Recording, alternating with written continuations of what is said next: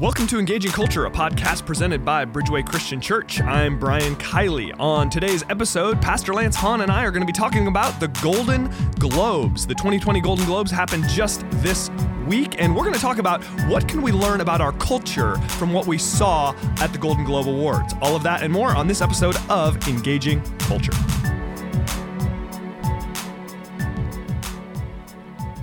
All right. Hi, everybody. Welcome to the Engaging Culture Podcast. Brian Kiley here with Lance Hahn and his quarter zip sweater. I that is me.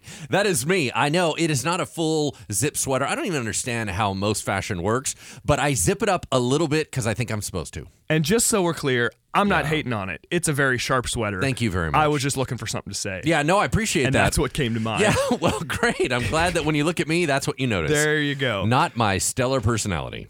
I- anyway, hi to everybody. nice to see you. All those of you that are watching live, that's awesome. I appreciate it. And those of you that make comments, especially comments that are negative towards Brian Kiley. Yeah, those are always welcome on our Facebook page and elsewhere. Personal email, also a good spot for those.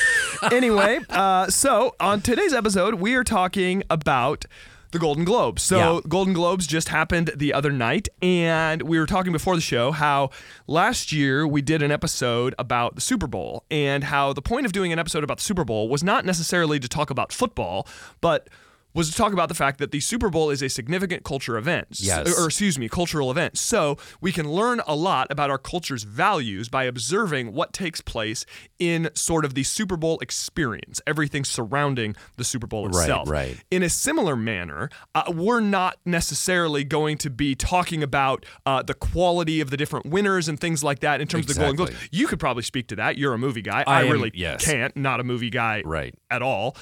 But there are there's a lot we can learn about cultural values and what's going on in the world around us, which is important for us to pay attention to as Christians. Yeah. By looking at who won, by looking at the various issues that were raised, Yeah. and uh, a- a- and there's just a lot there. As somebody who, again, I'm not a movie person, but who sort of studied Sunday night's event from a cultural standpoint, Right. I think there's a lot of interesting stuff there. So to start us off, uh, just tell us a little bit real quick. What are the Golden Globes? Yeah. Why do they matter? Why do people care? Yeah, it's funny because I this year I actually stumbled on them. I I, I was I was sitting there with Susie and we just clicked channels and all of a sudden we went, "Oh, the Golden Globes are on." And it happened to be right at the beginning. So I got a chance to watch a lot of it live, but then I went back obviously for this episode and did some different research and learned a couple interesting things. So let's talk about it for a second. The Golden Globes, this is what always threw me off. I was like, what are the Golden Globes versus the Academy Awards? Because I feel like they're all the same thing. So the Golden Globes are movies and TV. They started as just movies. 1944, they started as just movies. They added in 1955 the TV concept. Now they're known as kind of the TV movie one, and then the Academy Awards are just movies, right? Okay, yep. So that's what's a little bit different. Now, the Academy Awards happen first. Those are the Oscars, if you're familiar with that. So that actually started in 1929. It's coming up on its 90th year, I believe. Okay. So um, the the Golden Globes are designed out by a voting body called the Hollywood Foreign Press. Now, I was very confused, and I was sharing bad information on who they were because I didn't know. They're 93 members of uh, journalists that write about the entertainment industries outside of America. So, Okay. if they're looking in and they're commenting, because the majority of entertainment still comes out of America. Um, and I and I just have to highlight this. I'm a huge entertainment guy. Yeah. I'm a huge movie and TV guy. Have been my whole life, and it's not just that I enjoy it. It was woven into how I interacted with my dad, how I interacted with my siblings, Yep. and it still does.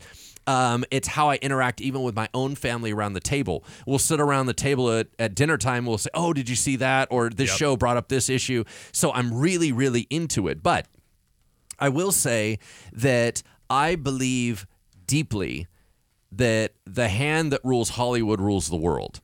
And and I'm going to say that phrase uh, wherever I go because the influence of media is so powerful. Yep. So think about like for example, whenever you hear about um, a movie going out and it says, "Oh, it made 90 million in America."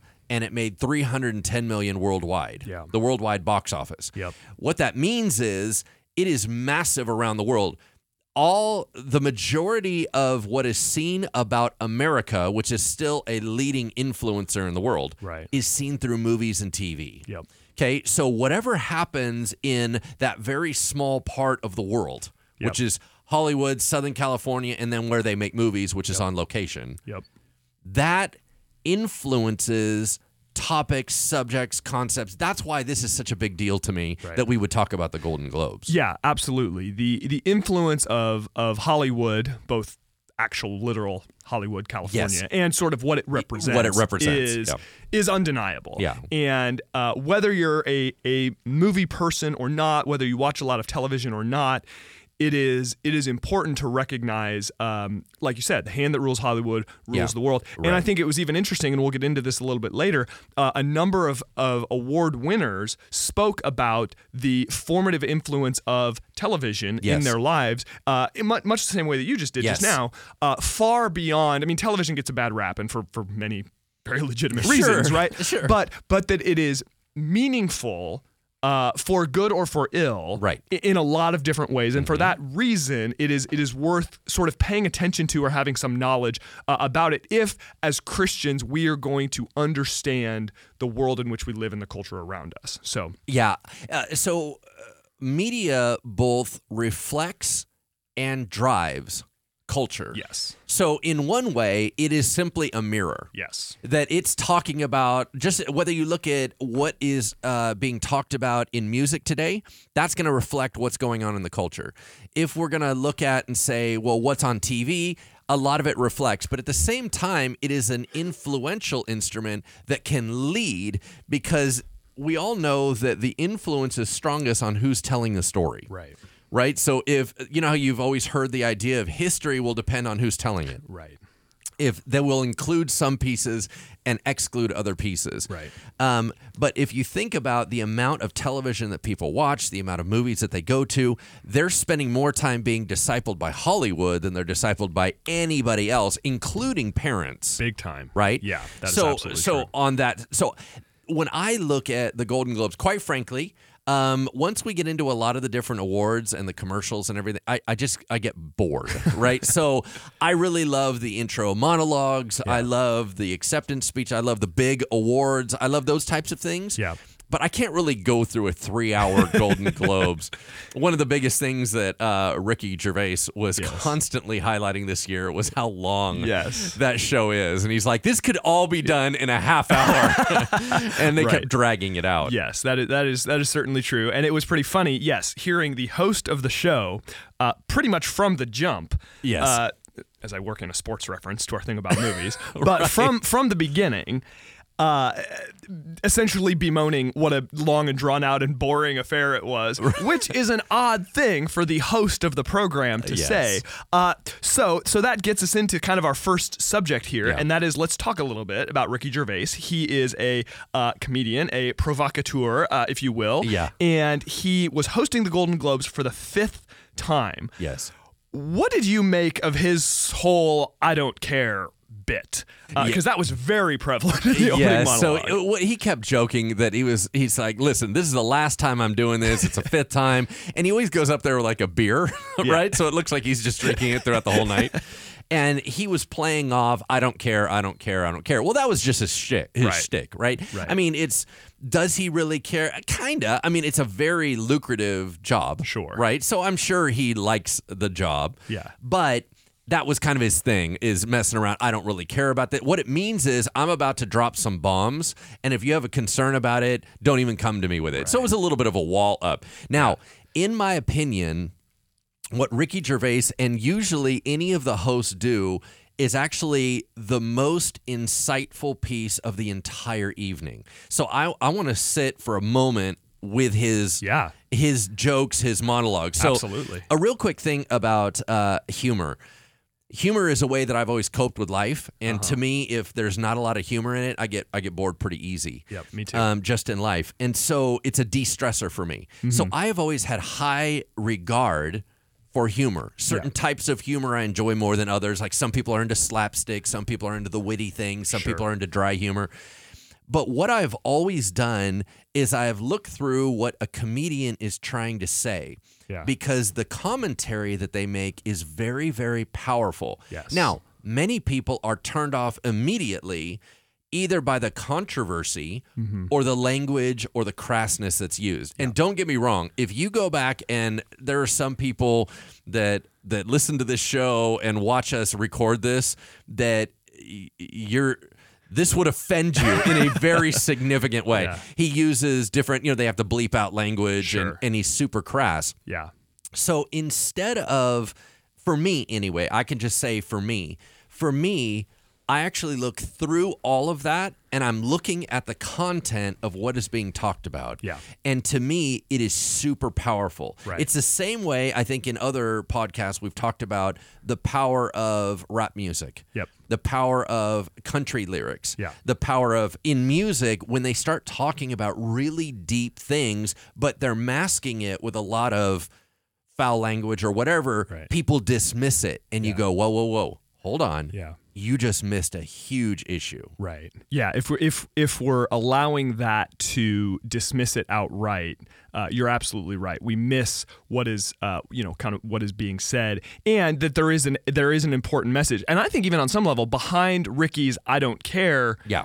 Shtick, I think you're absolutely right. It's a bit of a wall to kind of Yeah. just let critics know, like, listen, think what you want. I'm, I'm not, I don't, Yeah. I'm not going to engage with that. But, but I also think that there's even something in that Yes. that it almost opens a doorway for him to speak a little bit more honestly. Oh, yeah. and it, uh, and that sort of paved the way for several of the the jokes that he made, where he really went after. A lot of people, right? And and some of it was the silly thing where he's saying, you know, Baby Yoda is sitting at the table with Al Pacino and Robert De Niro, and he goes, "Oh, whoops, that's Joe Pesci." That's Joe Pesci. right? Uh, Right. But he also uh, made a lot of of significant comments on sort of different cultural Yeah. issues. So uh, I have a few that, that things that he said. I, I, I want to maybe start with you though. Wh- what was maybe a joke that he said, or Yeah. maybe something that he brought up that was interesting or powerful to you? Well, uh, so kind of setting the tone, he said this phrase. He said, if you win an award tonight, don't use it as a platform to make a political speech. Yeah. He's basically said, thank your God, thank your agent, and get out of here. Yeah. Right? And everybody kind of laughed. And then he added to it, he said, You are in no position, any of you in this room, to lecture the public about anything. You know nothing about the real world. Most of you spent less time in school than Greta Thunberg. um, now, obviously, he took this big mirror and shined it right back at Hollywood. Yeah. And he said, the fact that we are all, and he didn't talk about this, but I don't know if you noticed recently, Rose McGowan made a very inflammatory tweet or post.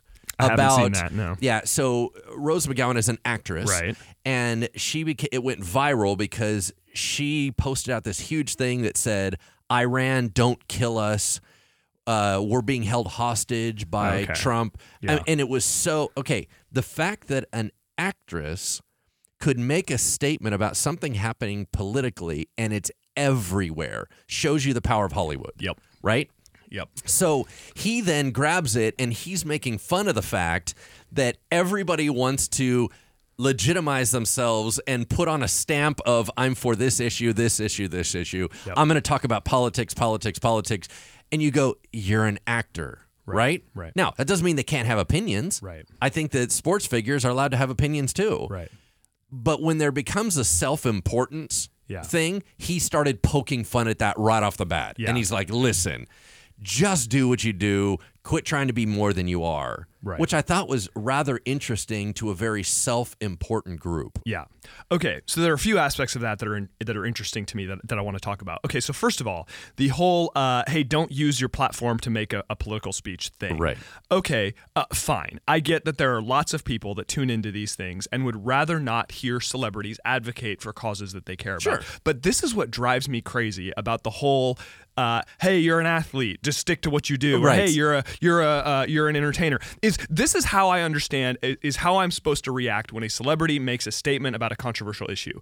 If I agree with them, I am supposed to applaud them for their courage to speak out and to be brave. Yes. If I disagree with them, it's like, oh yeah, fun, yeah, Yeah. stick with what you're doing, just stop it. And it is that is to me so small It and is. and narrow minded, Yeah. and that's what drives me crazy. Is that listen? You mean to tell me that all of these conservative conservative people that are just all up and ah, we hate Hollywood. Stop telling us what you think and just get your award and get off. stage." You mean to tell me that they'd be saying the same thing if Hollywood was super conservative? Right. Nope. Nope. They wouldn't. Yeah. Now, if you would, and you're in the minority who can actually like think objectively about these things, Right. good on you. Yeah. And would liberals be celebrating the courage of all of these people in Hollywood if they if they were speaking about conservative? No, No. they wouldn't. No. So I just the whole now Ricky Gervais is making a joke. So I'm not Yes. saying this to be critical of him. I'm No. saying this to be critical of the like just people who get all bent out of shape because Yes. oh we don't like that it's political. No, that is nonsense. You don't like it because it challenges your beliefs, and rather than actually have your beliefs challenged, you just want to shut down the whole thing. Yeah. So that's the end of my rant on that. Yes. So here's my here's my other thing though is okay. So to get back to what exactly he said, he made a pretty he, he okay. Here's here, here- I'm just gonna read this directly from transcript. He says Apple roared into the TV game with the morning show, a superb drama about the importance of dignity and doing the right thing, made by a company that runs sweatshops in China. Well, you say you're, and, and then people, you know, reacted. And then he says to the to, to the people in the room, he says, "Well, you say you're woke, but the companies you work for, uh, unbelievable. Apple, Amazon, Disney. If ISIS started a streaming service, you'd call your agent, wouldn't you?"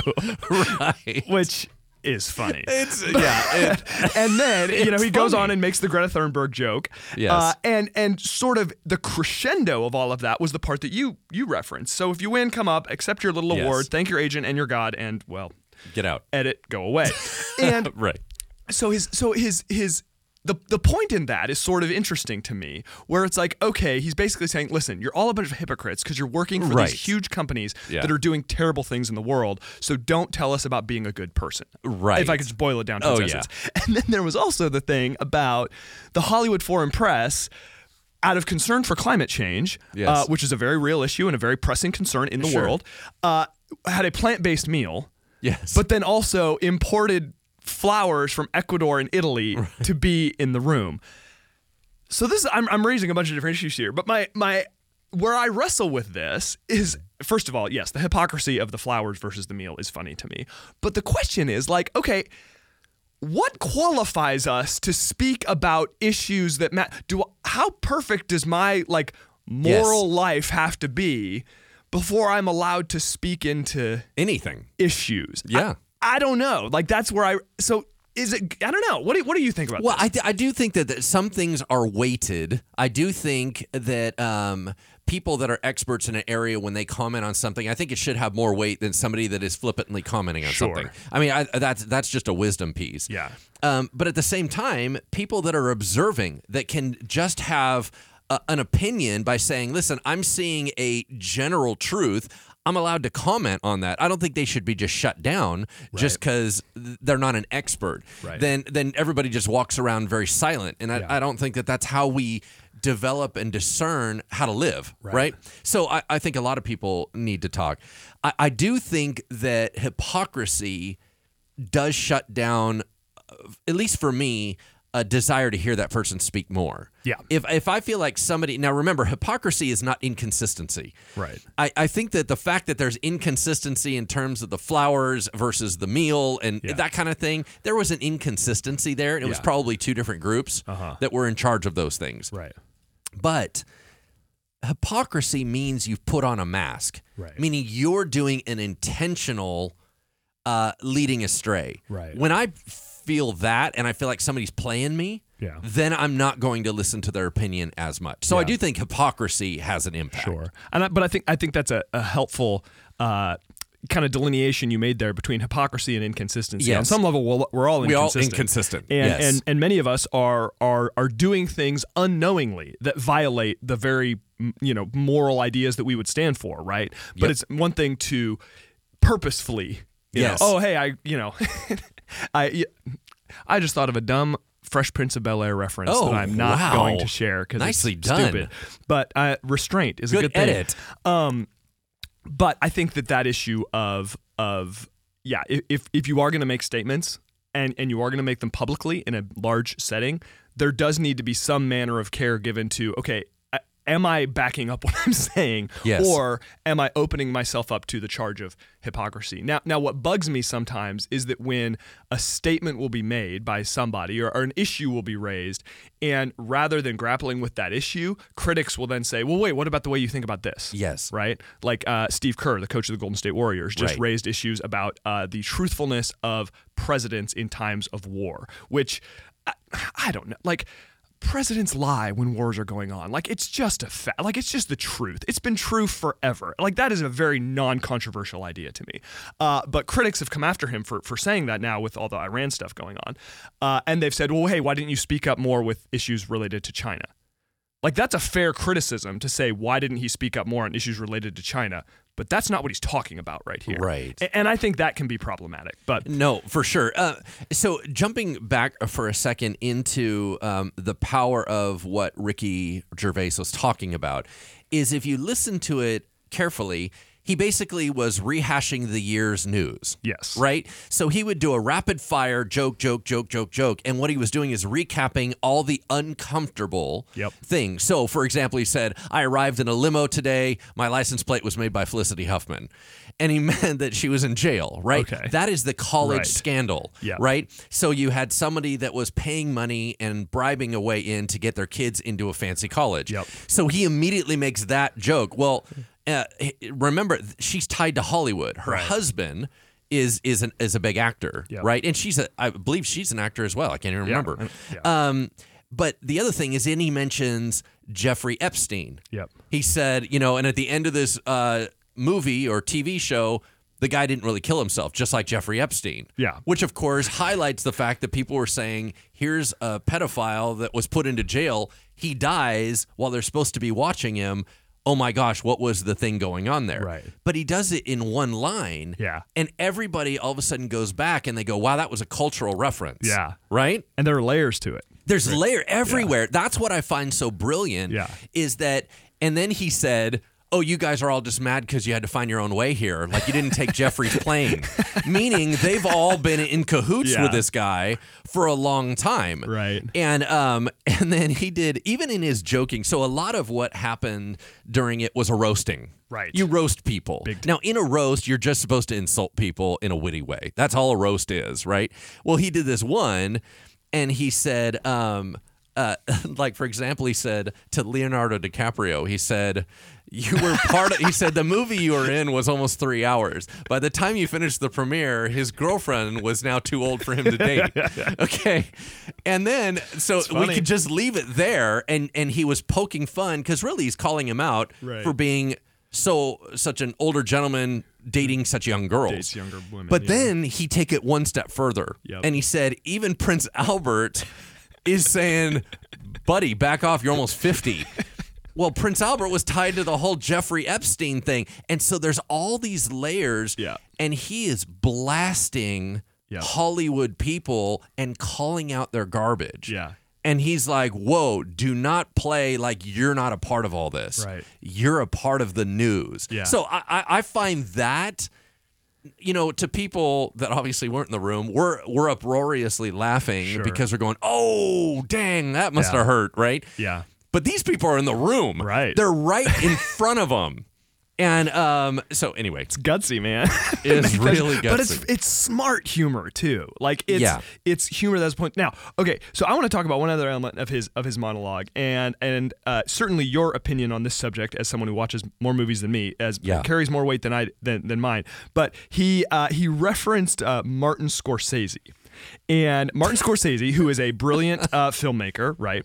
Yes. And he says, again, quoting, uh, Martin Scorsese made news for his controversial comments about the Marvel franchise. He says they're not real cinema and they remind him about theme parks. And then he goes on to make a joke about Martin Scorsese. Why is he hanging out in theme, theme parks? But my, my question I want to ask is we are in this sort of interesting age right now where there's tons of superhero movies, Yes. tons of Marvel movies. Like, Yeah. I mean, sequels on top of sequels, and all these different Yes. characters are getting their own movie. Not only am I not a movie guy, I'm not a Marvel guy. So Right. we're just having like layers of disinterest for me here. but these movies obviously do extremely well. Yes. What does it tell us about our culture yeah. that these types of superhero movies are so wildly popular. Yeah. Um, so of course I am a Marvel guy, Yeah. right? Everybody knows that. Um, in, in a variety of ways. So this just adds into the intensity for me. Yeah. It, um, in my opinion, that the idea of craving heroes Uh-huh. um, has always been in humanity. Yeah. We always need heroes. Yeah. We need hope. We need belief. We need these types of things.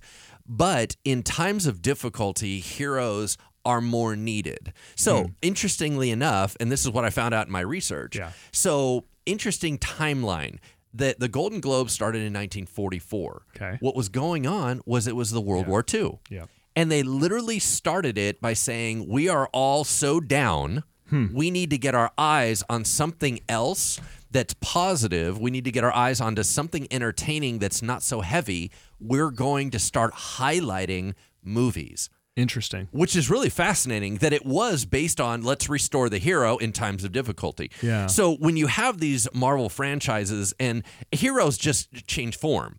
The the Marvel superhero is the overt hero of right now. Yeah. That will change again. Right. Right? For a long time it was the Dirty Harry uh vigilante hero. Right. It was kind of the anti-hero. Yeah. And then for a while it was a Cinderella type hero. Yeah. And then it right? So it will always shift Yeah. right now, I think in a divide, divided nation where everybody is really struggling, one of the things that superheroes do is either they're Captain America, where they're embodying a nation being proud of something, Yeah. or they're worldwide. Yeah. So, for example, you'll have Captain Marvel. Who um, that was? That's a female now in this uh, in this genre Yeah. and she guards the universe, Uh-huh. meaning it's not about one country. It's a bigger world picture and beyond our world into the solar system. So you have heroes watching over Earth collectively. Hmm. And you go, there's something in there when you're talking about climate change and you're talking about divisiveness and you're Right. talking about political wars and you're talking, right? Right. Heroes make things safer Yeah. And you can start cheering for something as opposed to always being disappointed in something. Right. Yeah, I think I, I think you're absolutely right about that, and I think that that is that is interesting, and and it, it is especially interesting to go back and, and look at like you said how it started in the in the 40s where we needed heroes in a in a very different and, and certainly a, a time in world history that was Yes. tragic tragic and, and, and obviously difficult. Um, I wonder also in the midst obviously yes we're we're divided and different, and I think there's something to be said for hey I want to I want to take a break from the heavy stuff and just go watch Right. something that's not gonna gonna you know challenge my opinions or, or where I'm having to defend myself and different things. And certainly I can I can resonate with it. I mean, part of why I watch sports, right? Yes, is, right. is for that same same thing. Uh, but I also wonder uh, beyond just the divisiveness in our culture, I, I think the isolation in our culture as well. That there's something in us that uh, I mean, depression's on the rise, anxiety's on the rise, and lots of studies show this has to do with isolation and too much time on screens and, Right. and everything else. I, I almost wonder if if it's also our, our superhero the superhero niche right now is reflective of a, of a desire to sort of be part of a bigger story that gets us outside of ourselves a little bit, um, which I think obviously Very there's thickly. big time. Which I think there's certainly crossover within. You, know, you talk about these movies versus kind of the Christian story and and and and Jesus's invitation for us to be part of something that's bigger than ourselves. Right. I, I almost wonder if there's a there's an impulse that God has placed in our hearts that that is, and I don't say this to criticize the movies. I think the movies are fine, but it's almost like part of why these hero movies are so popular is because of something God has placed in our hearts to be part of something bigger than ourselves, where we can really follow a superhero who is who is beyond us. I, I don't know. Okay, well, there's okay. There's an even more overt thing than that. So one of the biggest franchises right now is Avengers, Uh-huh. and the other big one that was right before that was the X Men. Yeah. And what those are both based on the premise of is people that are different finding family. Yeah. They come together in a team. No one else understands them. And it's so heavy that in the movies, they will go through something difficult. They will be tempted to isolate.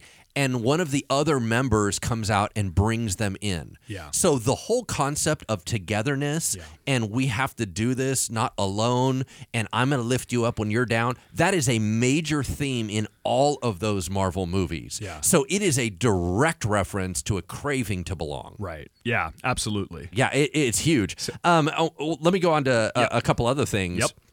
Um, another thing that he poked fun at that I thought was absolutely brilliant is he said he goes now he goes well this year they wanted to do a memoriam section about people that had oh passed away. and he said and I looked at the list of who had died this last year and it was not diverse enough. It was a bunch of white people and I thought oh no not on my watch. Like and it, and he was poking fun of the idea of who had died wasn't diverse enough. Right. And of course, nobody chooses to die. And so, him making this whole comment about saying, we're all so sensitive to diversity. Yeah. And the whole thing of, you know, we're putting everything up on a pedestal. It's Yeah. like, God, even enough uh, colored people weren't dying. I mean, it's literally what he's trying to say. They're Right. all white. Right. And so he's like, well, I'm not doing that then. That type of humor to point out, wow, we are super sensitive Yeah. on this these issues and we will cut out massive things just to try to accommodate. Right. Now, do I think that we need to talk about racial tensions and eth- of course, I talk about them here at the church. Totally. I have a huge part of my ministry that's invested in that. Yeah. But I still love the poking fun Right. to go, come on, at some point certain things get a little extreme. Right. And when when you're I want to say this correctly, when you're seeking diversity in sort of an artificial way, then it's like that's Yes. not real I, don't- that's not really seeking diversity. Now, I think you could make the argument that that the reason why I mean, and obviously he's joking. The reason why the in memoriam section was all white people is because we've just paid attention to white people this Right. whole time. Yes. But uh, yes, I thought it was a it was a it was a pretty funny uh, funny jab he made it. If you're making jokes about the people who died montage, you, Yeah. that, oh, he that's- was blowing some all the that's some skill and some. I mean, just nothing is sacred. I guess Totally. Uh, now, um, going into uh, kind of a, a, a short list of different issues that were highlighted. Yes. Right. So one of them that you're always going to see highlighted um, in the Hollywood world is the LGBTQ issue, Yes. right? Because that is a place where not only is it and has it been historically embraced, Yeah. um, in an increasing fashion, but it is now something they're very, very proud of. Yes. So, for example, two big awards were given out uh, at the Golden Globes. Yeah. One of them was to Tom Hanks, which I believe was a Cecil Bill B. DeMille Yes. award. And then one was given to Ellen DeGeneres. Yeah. And in that, what was intriguing was her acceptance speech. First of all, super witty. Yeah. She's brilliant, Yeah. by the way. Uh-huh. But it was interesting because she talked a lot about people know her, right? Once again, talking about this loneliness and isolation, she Yeah. brought up this issue and she goes, well, I just love that you guys all know me. And then she goes, I'd like to thank my husband, Mark, and the two kids. You need to go to bed. And of course, she doesn't have any. She's Right. a lesbian married to another woman. Right. And so she was highlighting out that you know me so well that you know I have a traditional family. Oh, no, I don't. So she was pointing that out. She talked about she had a sitcom and lost it when she came out of the closet. Yeah. When she revealed that she was LGBTQ, she lost her job. Right. And so it shows it wasn't that long ago when there wasn't quite the affirmation publicly. Right. There always was behind closed doors. Right. But then she explained, you know, now she's a megastar very clearly as an LG, LBG. Oh man, I keep getting those wrong. I gotcha. LBG LGBTQ. There, There you you go. go. Okay. Anyway, but here's the other thing that was interesting. Uh huh.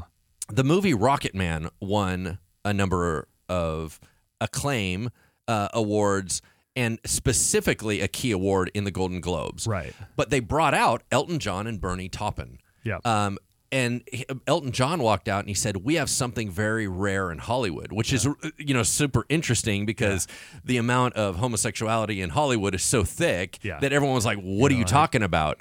And he goes, "We have a 52 year marriage." Mm-hmm. And it just it uh, kind of caused everybody to gasp. Of course, he was highlighting one issue while poking at the infidelity and the the constant failure of marriages in Hollywood. And he was going, listen, for those that are challenging me, and this is the underlying tone, Sure. for those that would challenge me and say, I'm not traditionally in a marriage, my marriage has lasted longer than the traditional marriage. There's all this heavy commentary Yeah. that was dropped in one bomb. Yeah. So this is why when you watch it, it's not just about movies and TV. Yep. There's all these layers of commentary going on. Yeah. Uh, anyway, Yeah. that was no, my no. thought. You're absolutely right, and it and it is it is powerful to to to hear somebody get up in that room Right. and talk about a 50 year plus marriage. And I think um, yeah, I want to talk about Tom Hanks in a minute, so I'm just going to leave that there. But I want I want to go back to Ellen DeGeneres and, and Kate McKinnon, who introduced her. Which Kate McKinnon, uh, her range as an actress, we got to give her props. Unbelievable. Uh, I watch Saturday Night, Li- Saturday Night Live every once in a while, and just the range of characters that she portrays she's so is smart. stunning to me. So her ability, and I'm not saying anything about what she stands for, her ideology, any of that. I'm talking strictly her her Talent. ability as an actress is is remarkable to Yeah. me. Um, I thought that her introduction of Ellen was powerful and I think speaks to some of the power of media. Now, we've talked about issue LGBTQ issues on this podcast. We did a whole series here at Bridgeway, um, and we're pretty clear where we stand. We, we, where we stand in the sense that we're not affirming, in the sense that we believe that that lifestyle is God's best for uh, humanity. Right. However, we also want to say we want to make sure that people who are in that lifestyle are cared for and loved, and certainly Yes. issues like suicide and depression in that community are of significant concern, Absolutely. right? And we want, and, and I thought it was so powerful to me to hear Kate reflect on her her life as a young person, figuring out her own identity.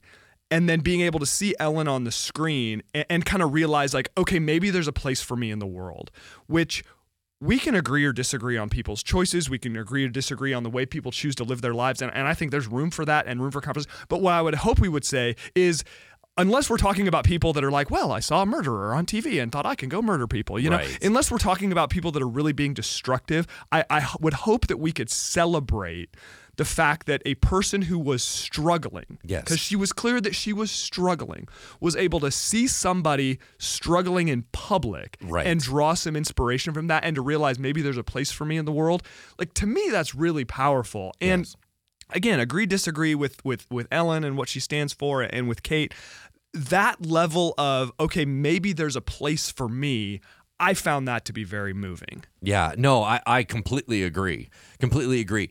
Um, a couple other things that got brought up. Climate change was brought up a number of different times Yes. in different ways, mostly through the wildfires of Australia. Yep. So that was a, a concept that was brought up a lot. Um, Sam Mendes, in in his short talk, Yeah. ended up talking about war. Yep. Um, he's saying, "Listen, my grandfather was in war, and that was a horrible time. I hope that never happens again." Well, of Mm-hmm. course, he's commenting on current political activity, predominantly with Iran, Sure. right? That type of thing. Um, Michelle Williams talked about equal rights for women, Mm-hmm. equal pay, and the right to choose. Now, I I read an article on this about how kind of odd and um, not necessarily hypocritical, but um, in uh, inconsistent that Michelle. There's a bunch of weird things that Sure. go on with her life about choosing and infidelity and adultery and all kinds of. It was just very odd. Sure, sure. But she was bringing out the issue of of equal pay. Now in 2017. Ricky Gervais hosted, I believe, as well. Uh-huh. And in one of his things about monologue, is he said he goes, uh, "We really need to talk about the issue of equal pay." Uh, and he said, which you know, I don't know if that's necessarily true because uh, Tina Fey and Amy Poehler, who hosted last year, are making the same as me. Now, and he goes, "Now that's together. If they just wanted to split it, that's fine." That's funny. And he's just being, it, it's, and he goes, uh, "It's true." At the end, like just going, "No, no, no, seriously, that really happened." Yeah. And he, it's that funny way, but yet bringing up such a sensitive issue of saying, "Wow." We still don't have equality. Yeah. When it comes, that has been a big issue. If you want to know what and you go, well, it's what the liberal thing. If you want to know what is a big deal on uh, or concerns for the liberal side and view of the world, mm-hmm. you can watch a show like this. It will highlight them one after the other. Right. And it goes, this is a concern, this is a concern, this is a concern. Now, whether or not you go, "Well, I don't like the liberal agenda, I don't like a, a Democratic ticket, I don't like whatever Right. you think, look at the issue and go, is something wrong here? Yeah. And and the reality for me is I I I champion that idea of going, listen, I desperately want equal pay for an equal job between women and men. That's something that's personal to me. I don't happen to have a big liberal agenda. Right. I don't happen to be a big Democrat. Right. I- but I just look at issues and I went, man, I love that they're highlighting that this matters. Wait, you mean to tell me you can like care about issues and not just be totally influenced by loyalty to a political party? Right, weird. Imagine. Oh, Imagine that. yeah, and well, and it's I, I- and I agree with you. I mean, I think that you know, I, I I know nothing about Michelle Williams. I couldn't even Right. even told you who she was before watching her her speech. Uh, I'm not with her on the pro-choice thing, like at all. Sure. And and that was ultimately the crescendo of her speech. So totally disagree with her on that Right. issue. Uh, however, everything up to that point, Yes. I, I thought was powerful and moving, and the idea of even her speaking to women, and Yes. I, and I'm I'm gonna assume that she's very liberal, so uh, it is what it is, and I'm not meaning to endorse that by any means or, Sure. or any other agenda but i think just that message to women of saying like listen men have sort of made the world in their own image for a really long time Yes. and that has created some problems for us as women so women let's try to cre- create a world that looks more like us I, That was even, so good. even as a as a male right to, to see uh, who recognizes the need for that Yes. I, I thought that was a really powerful statement for her for her to make. And again, I'm not going to endorse a political side in this, but I think to say whatever wherever you want to vote ideologically, to say that yeah, we're in a place in society women we need to do more to get women equal pay. We need to have women Right. who are Republicans and Democrats who are who are representing us more at high levels of government. Uh, that's an important issue, Yes. and I'm glad that she raised that. Yeah, it's appropriate respect. Yeah. Um, the last thing uh, on this issue, and we we don't have to go out on all the issues. Um, we can go back. You know, I do have a couple comments on um, kind of what I think the bigger picture is on who wins and why Right. stuff Yeah, like that. sure. But uh, Patricia Arquette, um, she said, "I let us all vote." This this next coming election, so that we give our kids a better world. So that was one other issue. So kind of the reason, hopefully, if you have continued on in this podcast with us, you realize the Golden Globes aren't just about movies. Right. I mean, it is brought up so many hot topics and Yeah. all these different things that it, it's so much bigger than that. Anyway, I just Yeah. wanted to highlight that was another No, one I saw. That's absolutely that's absolutely true. So I, I want to talk about. Uh, I, I mentioned him a minute ago.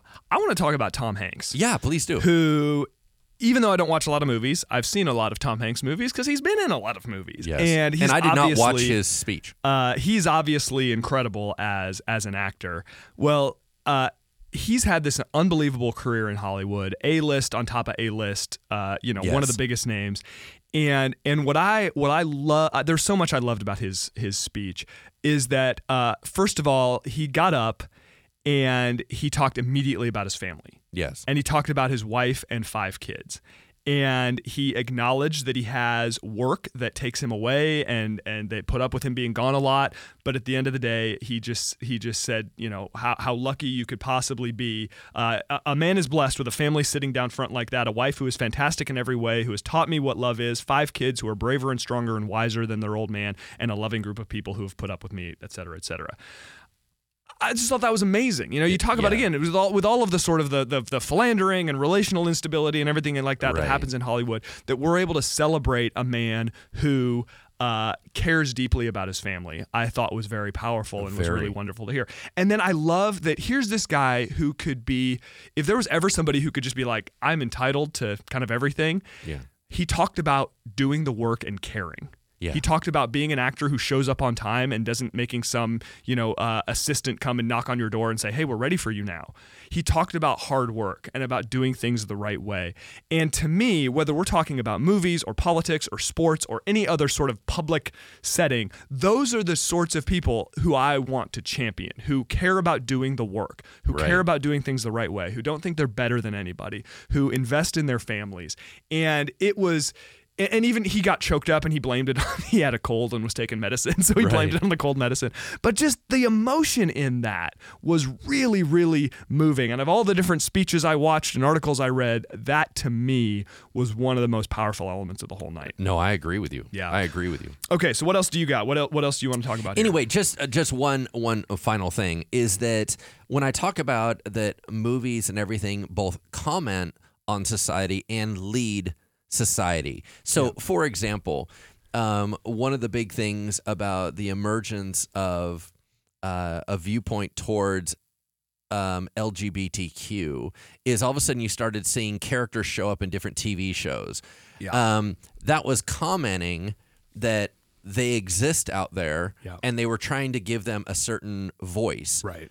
But then, but you realize if there's a, a group of four and one of them, that's 25%. Well, that's not reflective of society. So they weren't merely mirroring, they were leading out and saying, this needs to be accepted. So they're making comments. Yes. Well, in the same way, I feel that those who win mm-hmm.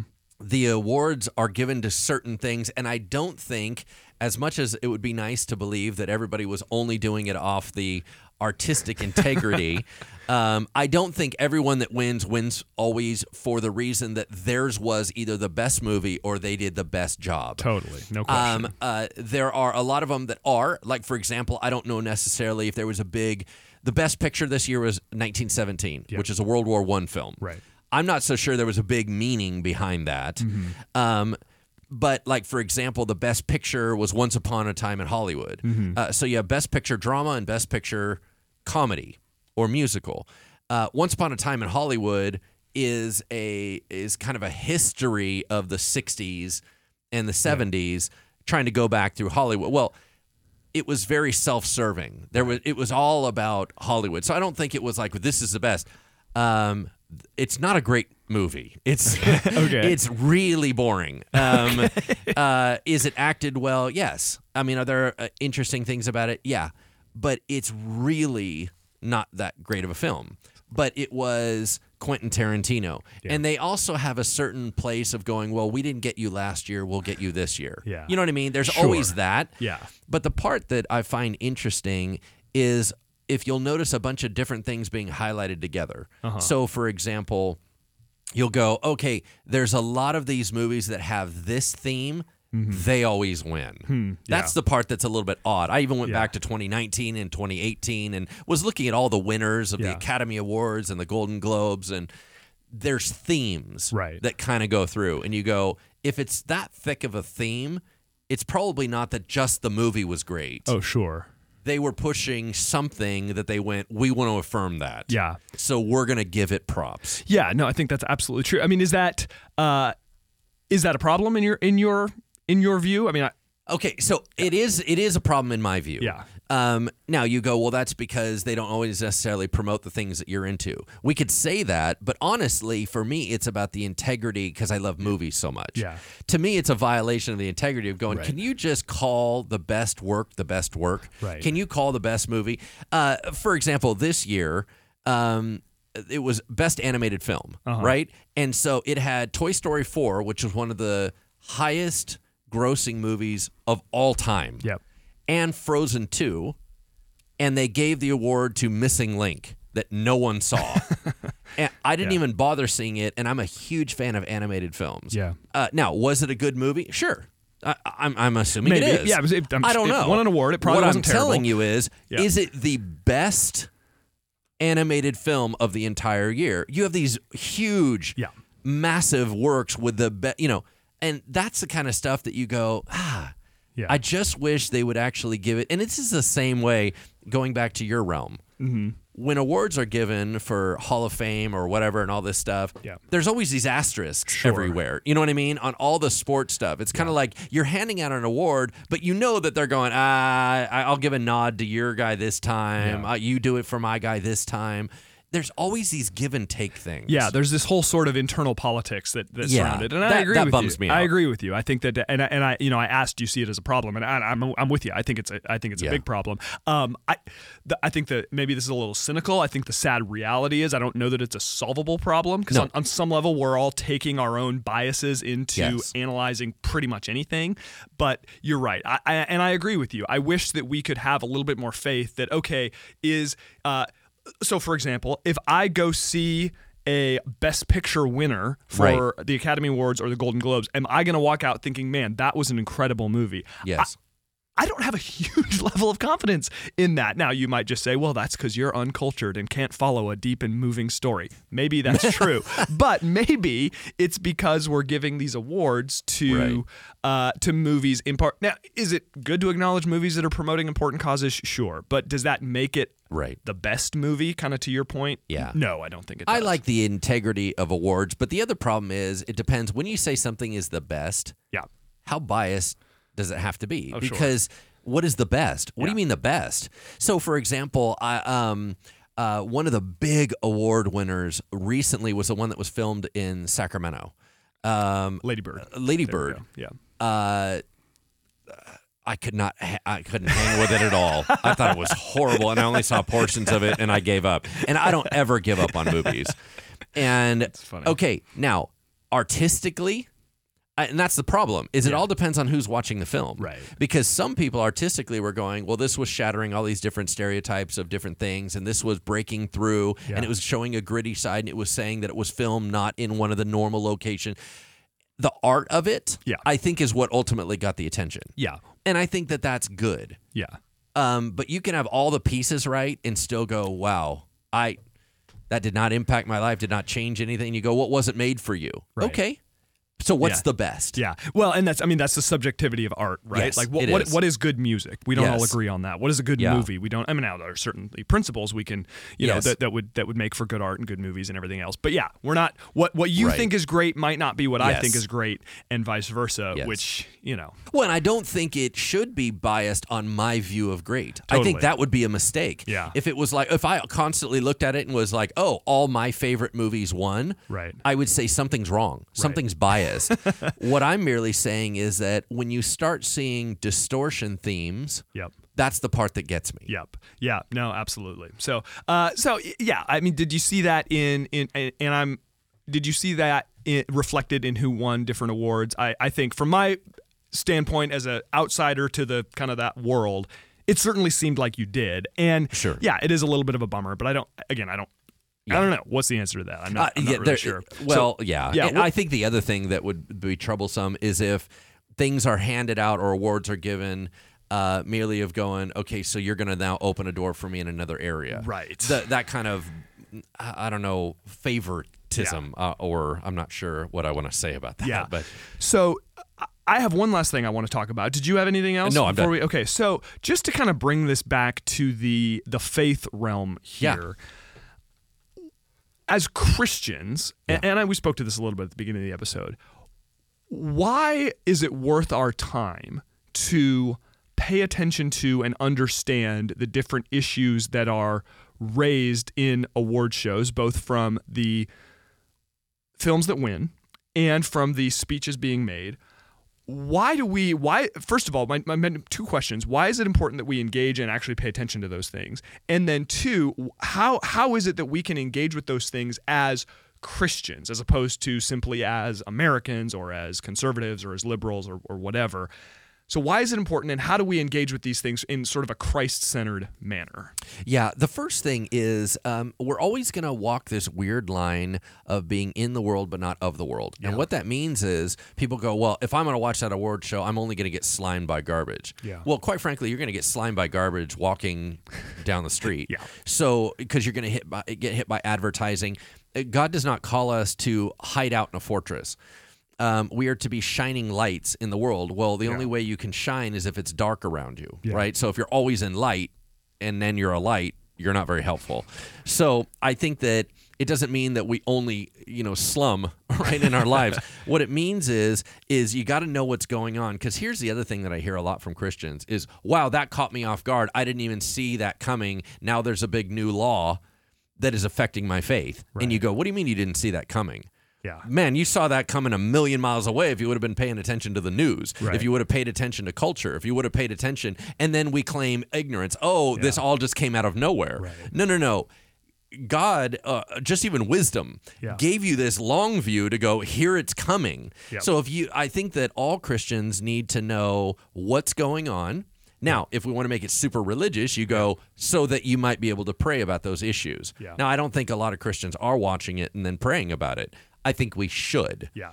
when you say how do you engage with it as a Christian as opposed to just a person, I would say that everything is reviewed through a biblical lens, Yeah. right? So when I hear uh, something from Ricky Gervais, Yeah. and you go, okay, I can listen through a, a lens of just being offended because of the manner in which he did it, Yeah. or I can listen to it through and go, how much is he poking at something that God's irritated by? And I'm going, boom, he just nailed that, that, that, that, and that.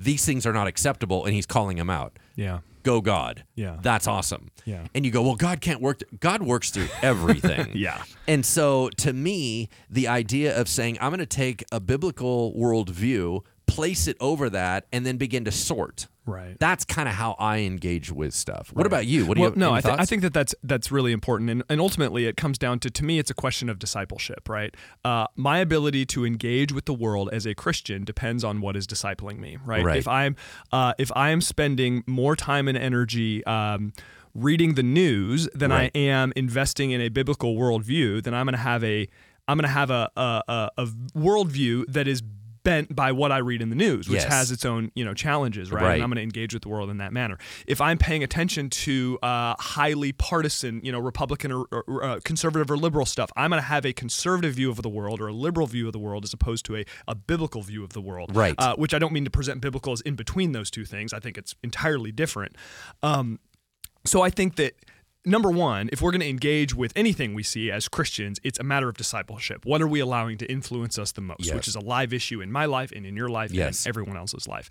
And then from there, I, I think it's it is reasonable people can can disagree and come to different conclusions on okay, so how much attention do we give to these things? Because our attention is limited. Uh, how much attention would I have given to the Golden Globes if we weren't going to do a podcast about it? To be honest, not a ton, probably. lot. So I'm not sitting here to say, oh, hey, you got to watch the Golden Globes so that you can be, you know, culturally relevant and this and that. Like, right. hi, I'm a hypocrite, right? That's what Yep. that would communicate. But I do think there is some balance that we need to strike between, like you said, not simply staying where the light is all the time and recognizing what is going on out in the world. What are issues that people care about? If we can get past some of the challenging ways in which issues are presented, where is where is God's heart? I love what you said. Like kind of where is God's heart represented in what I'm Right. seeing? Does God care about climate change? Does God care about injustice? Does God care about these different issues that are circulating? And again, reasonable people can come to different conclusions about those things. But I think to recognize them and to care about them and to think deeply about them and to pray and be like, God, is there something in me that you are wanting to to change or transform through what I'm observing in culture? Not so that we're becoming like culture, but so that God might even somehow use culture to draw us closer to his heart. Now, there are I'm resisting the urge to give a million caveats to everything that I just said. So there's wisdom that has to Sure. come down to all of that. But um i- you know, I think those are just some general principles that we can use when when we're engaging in whatever areas of culture interest us the most or whatever areas of culture are relevant to people that we're seeking to influence. I, I think the other thing, and not to, I don't want to encourage the demon behind every rock concept, but there's also an idea of looking out at culture and just being wise about where the enemy is advancing things. Yeah. Uh, for example, you know, not and not just going with the obvious. Um, it was it was interesting. Um, one of the things in 2017 when uh, they were they were highlighting a bunch of stuff about uh, equal pay. Yeah. And they're like Jennifer Lawrence, you know, came out and was, you know, talking about the need for equal pay. Yeah. That's really awesome. Yeah. Because how could a woman ever live on fifty-two million dollars a year, right? And that, like that. Yeah. And they were talking about the outlandish amount of money. Yeah. Okay, so for me, I go, is the enemy? Did the Lord just call something out in terms of materialism? Mm-hmm. because everybody wants to go, oh, well, I saw this agenda, this agenda. That's the enemy. And you go, well, don't you think that the enemy might be a little bit more subtle than that? Hmm. Don't you think that maybe God was just trying to expose something real quick, real fast, and going, the amount of money we're talking about and that inability to share and be part of the kingdom of God, there's something wrong with that. Yeah. Where we're so ready to attack the big issues. Right. And you go, the enemy slipped one in and God called him out on it. Right. I love that stuff. Yeah. And so to me, I think just being able to have a sensitivity not only to what God's doing, but also a sensitivity to go, the enemy doesn't get to just come through without a, you know, with a pass. Yeah. I'm going to No, hold it well said. accountable and go, nope. Yeah, Not on my watch. That's not. Yeah, that's not it. So good. All right. Well, there we go. What we learned from the Golden Globes. Did that really take an hour? That really took an hour. I feel like there's so much more that could be said as usual, but we'll call it there. If you watched, hope you uh, enjoyed it, and more than that, I hope that maybe this episode might inspire you as you're consuming media or or sports or whatever it is that you're into. That you would uh, perhaps view these things a little bit more critically, not in the sense of trying to be negative, but in the in the sense of really trying to understand what it is you're looking at, what you're viewing, how our faith influences the way uh, that we think about and respond to all of these sorts of issues. So that's it. Thanks for listening. We'll see you in two weeks for another episode of Engaging Culture. Thank you for listening to Engaging Culture, a podcast by Bridgeway Christian Church. If you enjoyed this show, please consider subscribing and leaving a review on iTunes. Thank you so much for listening. Music is used under the Creative Commons license and is provided by Dexter Britain.